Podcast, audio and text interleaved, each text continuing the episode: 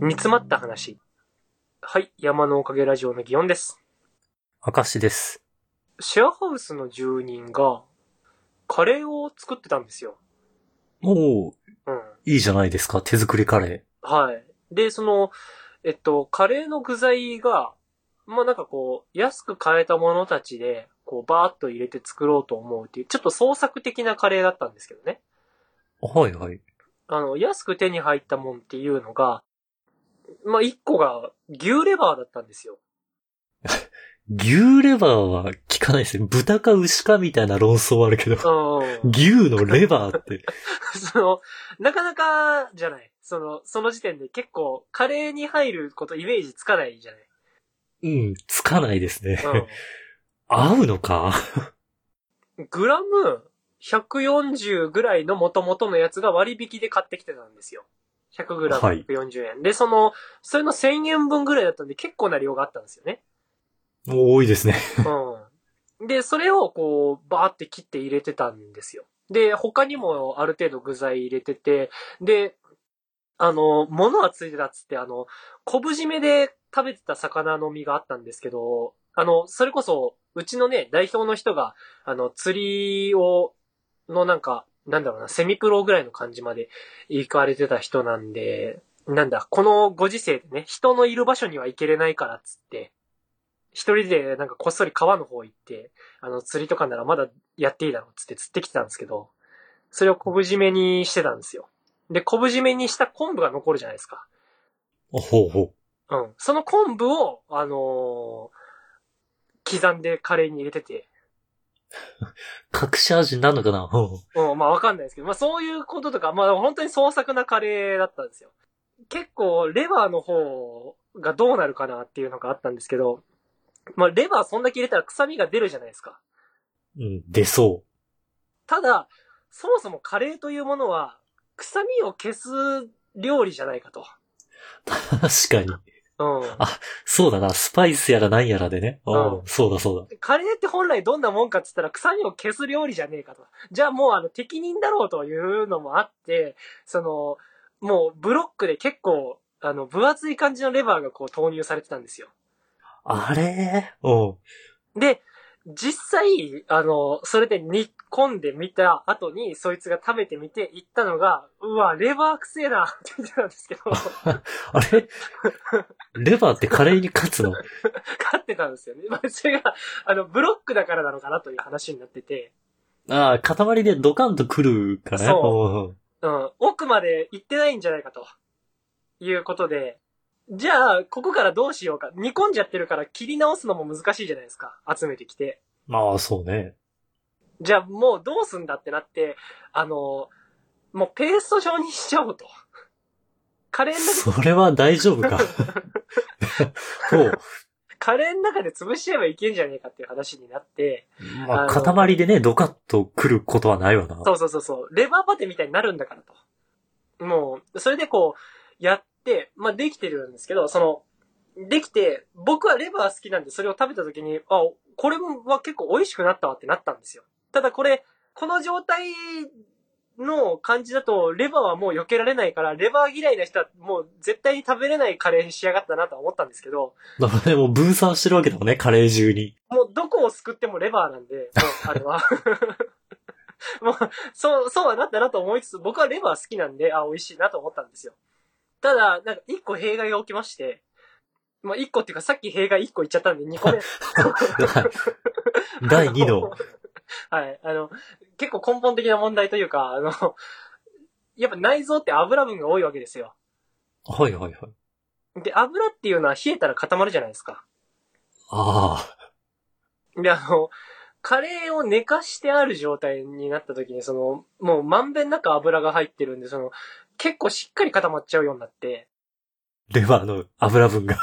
そう、うわー固まっちゃうな、つって、じゃあ温めるか、つって温めたら、その上の方固まってるから、あの、なんだろうな、下側で沸騰したこの蒸気とか気泡みたいなのが、こう、多分せり上がってくるんだと思うんですけど、全体的にモコモコモコモコってこう、あのうわー地面が隆起するみたいな感じになるんですけど、 そう、あ、すごくなったなと思って見てたんですけど、まあ、そういう笑える話だったっていうのがあって、ただ、煮込んだそういうドロッとしたカレーって空気感少ないじゃないですか。ないですね。スープカレーとかじゃないですか、世の中って。 え、ギオンさん北海道に引っ越しましたあいやいや、なんかあの、なんだ、世の、その、なんだろうな、あれ、お店で食べるカレーって、今そっち側じゃないですか。まあ確かに、そっちに寄ってるかも。うん。うん。その、まあ、スープってほどじゃない、しっかりカレーっていうカレーがあるにしても、ドロッとしたことを誇りにするカレーってなかなか、こう、食べれない。家庭でしか食べないじゃないですか、ドロッとカレーって。まあまあ油がね、固形化するほどの。そう。でも、こっちにだってきっと需要があるよなってふと思ったんですよ。だから、この、煮詰まったカレー売る店があっていいんじゃないか、世の中にはっていうこともちょっと思って、ほこ、この路線行けねえかなっていう話を幸せなやつとしてたんですけど、 その、う。ドロッと派のね。そう、煮詰まったカレーだけ何種類か置いてある店。もうあの、煮詰まったやつ創作だからなくなり次第終了みたいな。ライスでよし、うどんでよし。うん。もうなんだったらパンでディップでもいいですよ。パンって、 それってスープだからいけるんじゃないかな。あれ、スープカレーなら美味しそうだけど、スープカレーは染みるけど、あの、ドロットカレーはそのまま乗っけれるんで。すくうんだね。はい。あの、クリームみたいなもんです。だからそれこそあの、バ、バケットとかにもうあの、そのまんま、あれ、それこそレバーパテみたいに乗せていいです。みたいなもん作れるなって思ったし、それを味濃い状態で煮詰まった状態でやっといて、お好みでその何倍希釈みたいなことをしやればスープカレー作れるじゃんと。ああ、はい。だしみたいなのをい入れてね。そうそうそう。だしで何倍希釈みたいなこともできるから、その路線ありなんじゃないかっていう話をちょっと不意にしたんですよね。はい。どうすかあったら行きたいですかまあ、好みのあたりを探せるかもな。なんかどれかはいけそうじゃないですか。ていうか、なんだったら薄いカレーなんてもう、その、無理なんですよ。濃くするのは。ドロッとするのは。うんうん。濃縮側は無理よね。そう、濃縮、な、な、ここから何時間かけんだって話になっちゃうじゃないですか。うん。けど、薄くする方ならいけるなと。だから、ドロッとカレー屋さん、ありだよなと思って。煮込み屋とかそういう命名どうかなみたいなことをずっとその、二人で喋ってたんですけど、業務形態どうするかみたいな話を、全然二人ともそんなの目指してないのにやってたんですけど。いや、需要きっとあんじゃないかなと思って。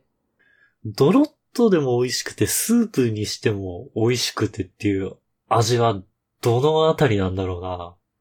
ああ、ただ、いや、なんか、でも、どっちを大事にするかって言ったら、あのードロットの方を大事にしたいですよね。我が社のこだわりとしては。 もうそこうんの。会社のコンセプトみたいなのが出来上がっている。やっぱその、一番ドロットを楽しんでもらえるベストコンディションを持っていきたいけど、味替えでこういうのどうかなっていう楽しみ方なんで、ドロッと初ですよ。 とはい。ドロットが主体なんで、あくまで。うん。あれ会社のお方 いや、まあ、わ、我が社はね、もう、あの、気持ちはもう、気持ちはそこにあるんで、もう、はい。いや、そう、そういうのはありだよなーっていう。その、で、これを、都会だったらニッチな産業でできるのかなっていう話をしたんですけど、ただ、打ち出すなら鳥取だからこそっていうのはありかなっていうのもあって、はい。鳥取ってカレー消費量多いみたいな話があって、なんかいろんなコラボカレーやってるじゃないですか。うんうんっていう売り出しのこの鳥取から、ドロッと状態だったらテイクアウトしやすいじゃないですか。まあまあ、車のね、助手席に乗っててちょっと傾いたからといって、うん。こぼれてしまうことはないかと。これ全国発送狙えるんじゃないかと。ほうう。ん鳥取、もうカレーの消費大国鳥取からの発送でドロッとカレーと、あの、希釈用のつゆもお送りしますので、お好みで、みたいな。はいはいはい。うん。だいぶもう我々のアイディアがいらないところで煮詰まったという話です。はい。だいぶなんかドロッとして、なんかまだ流れ出しそうにないような。 もう我々のアイディアが妄想が進みすぎてね、もうなんか、絶対もう煮詰まりすぎてここからのスタートは全然流動的じゃないと思うんですけど、 こだわり勝手にこだわりだけ強くなっちゃって、もうこの形じゃないとダメみたいになっちゃってるんで。 ドロッとしてる。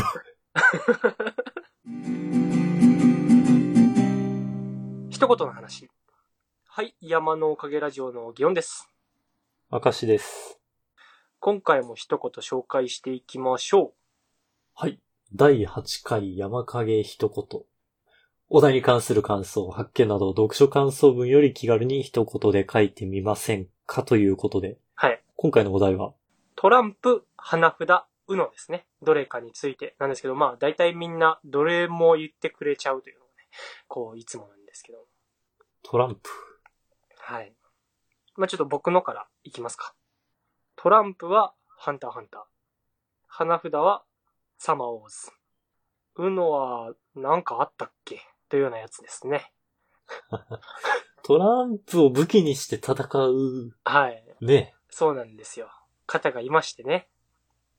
あの、花札は確かにサマーウォーズだなうん。もう、むしろサマーウォーズまで花札って全然身近じゃなかったんですよ。それ以前、うん。それ以前は、あれそれ以前、記憶になくないですか花札。そうかも。うん。うんサマーウォーズが、なんか、あの、映画館じゃなくて、金曜ロードショーで流れた時に、急にクラスで、恋恋って叫ぶ奴らが増え出したんですよ。そうだったかも。うん。で、そしたら、なんか、あの、クラスの女子たちが花札持ってきてやり出したんですよ。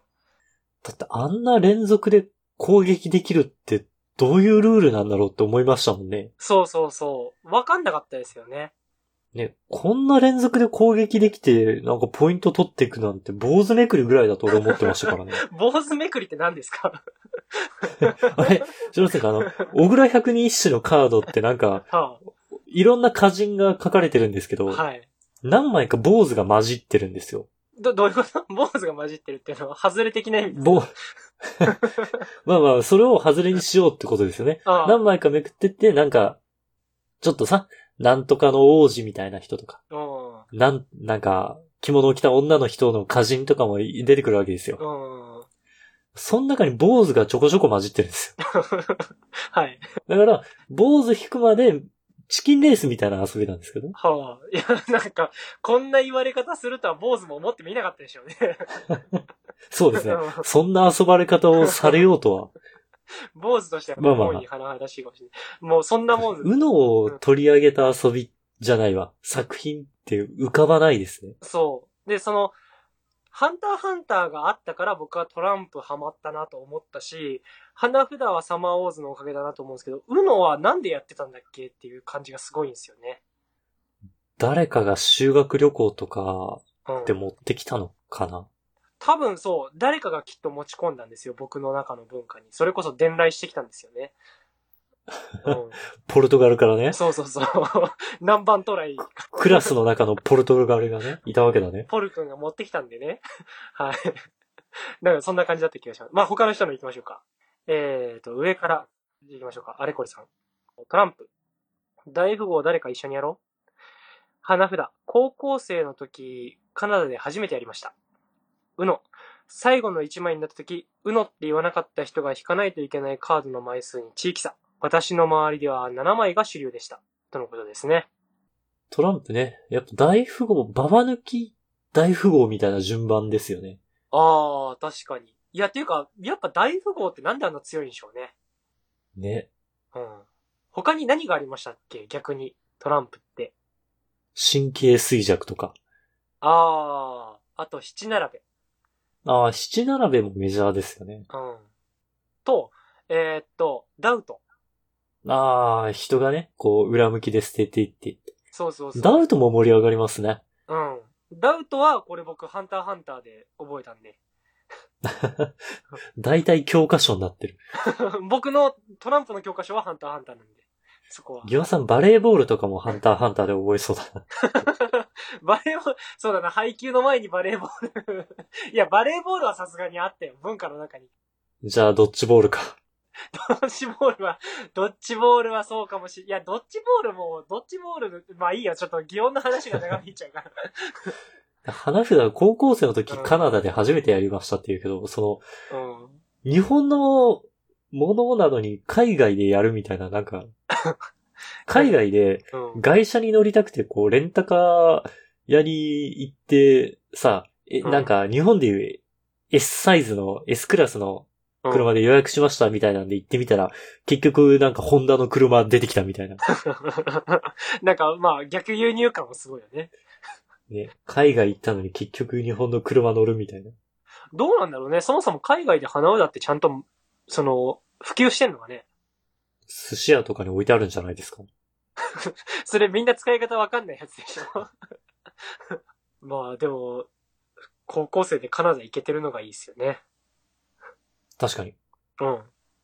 はい。で、うのですね。これ、僕の周りは2枚ですけどね。 これは記憶にないです。いや、もしかしてあんまやれてなかったですかう の。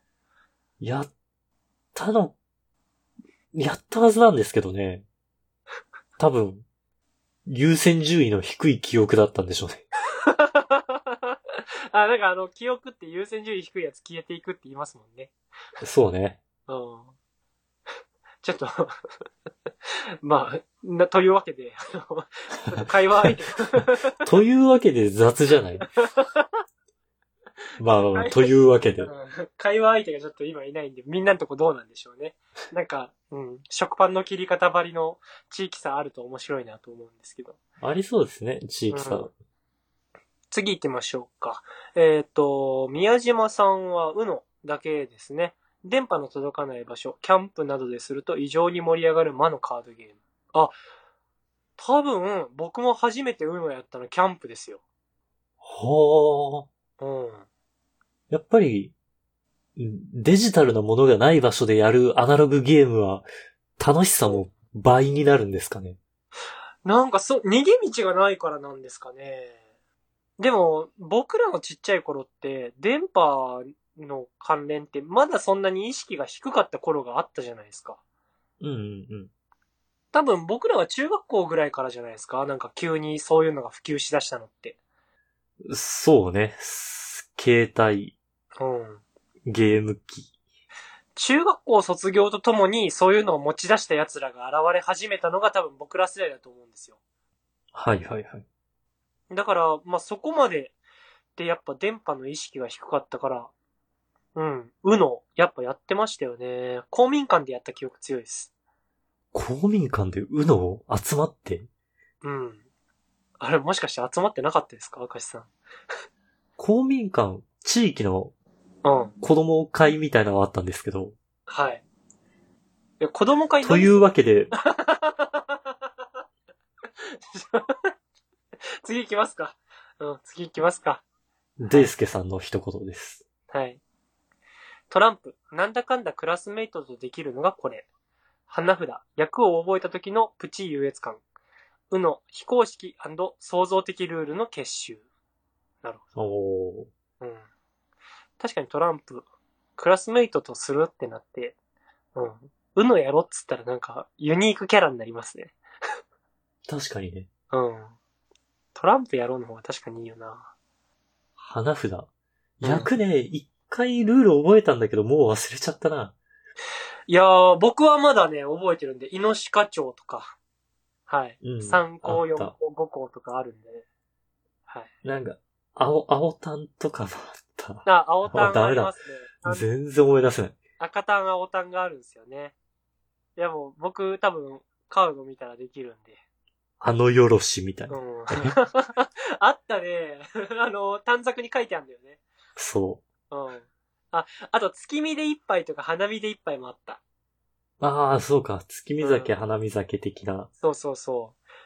あれさ、その、だから花札はそうなんだけど、花札っぽいことしようと思ったらトランプで、その、できちゃうよね、ポーカーが。え、花札的に役を作るってことポーカ宝ーっ石て。好きのクイーンとか。 じ ゃじゃじゃじゃ。まあ、やろうと思ったらできるけどさ、ポーカーって役を覚えてそういうことじゃん。ああ、ふ、普通のポーカー、フラッシュとかそういうこそとうね。そうそう。ゲームルールがそういう構造だからさ、トランプってそこら辺汎用性が高いよね。花札ってもうそれしかできないじそうね。ゃん。うん。トランプはまあ、アイディア次第で。うん。そっか。だから、いろいろ遊び方があるからトランプ強いのか。うの、うのはもうあれだもんね。同じゲームなのにそうやって非公式とか創造的ルール足しまくっちゃったってことだもんね。そうね。一応公式ルールはあるんだろうけれど、公式ルールで遊んでる人は、ほぼほぼいないでしょうね。うん。なんかシェアハウスにもうの置いてあってたまにやるんだけどさ、あの、はい公式、公式ルールではこうだからって言われて、俺の今までの常識と違うことを言われることがあってさ、公式、おー公式ルール、なんだ公式ルールが選ぶりやがって、みたいな気持ちになっちゃうんだけどさ。その、俺の今まで、お我が国ではこの、擬音国ではこれが常識だったのに、この、そのなんか、急に国連みたいなのが出てきやがって、みたいな 気持ちになってさ。きちんとルールはこう、プレイを始める前に確認しないと。そう。いや、でも、難しいじゃん。だってもう、ルールのさ、その、なんだ、うちではこうだったみたいな主張しだしたら多分あんなキリがないじゃん。もうまあ国のそうね争い、うん、公式ルールが正解って言っちゃうのが多分すごい便利なんだけど、ね。でも、非公式って気づいてないからさ、まあ難しいよね。 だからかな、漫画にできないの。確かに、うのを作品に盛り込もうとした場合、多分公式ルールで描くじゃないですか。うん。なんだこのルール、うちとは違うぞ、みたいなのが、そう。あちこちから飛んできそう。だからそっちで湧いちゃって作品人気出なさそうですよね。単純にうのが売れそう。うん。はい。ということでね、あのー次のお題の話をこれまでやってきたんですけど、このタイミングで。はい。ちょっと一遍別でやりたいことがありまして、固定ツイートをそれに使いたいので、ちょっと間明かしてやってもらえませんかおー、わかりましたはい。じゃあえ次の固定ツイートになるもので、はい。えー、新たな企画につながる募集と。そうですね。で、その企画についての話は、ちょっと別の、多分次回の更新かな、になると思うんですけど、で、こうお伝えすることになると思うので、ちょっとお待ちください。うん大丈夫ですか次回の更新は俺の編集スピード次第ですよ。はい。まあついてこれますそか、はねゲオさん。 あの、ついてこれますかっていうほどのスピード感でやるつもりで。 あら、おかしいな。いや、基本的に別にそんななんか、赤井さんの更新が早すぎて追いつけないってなった覚えは今までないんですけど。 そんな、高速でやってるつもりだったんですかじゃあ、心の余裕を持って準備してください。はい。準備いたします。という感じで話してきましたが、明石さん最後にお知らせお願いします。はい。この番組のツイッターアカウントを作成しました。アットマーク山のおかげで検索してくれたらヒットすると思います。山のおかげはローマ字で YAMANO。おかげは OKAGE ですね。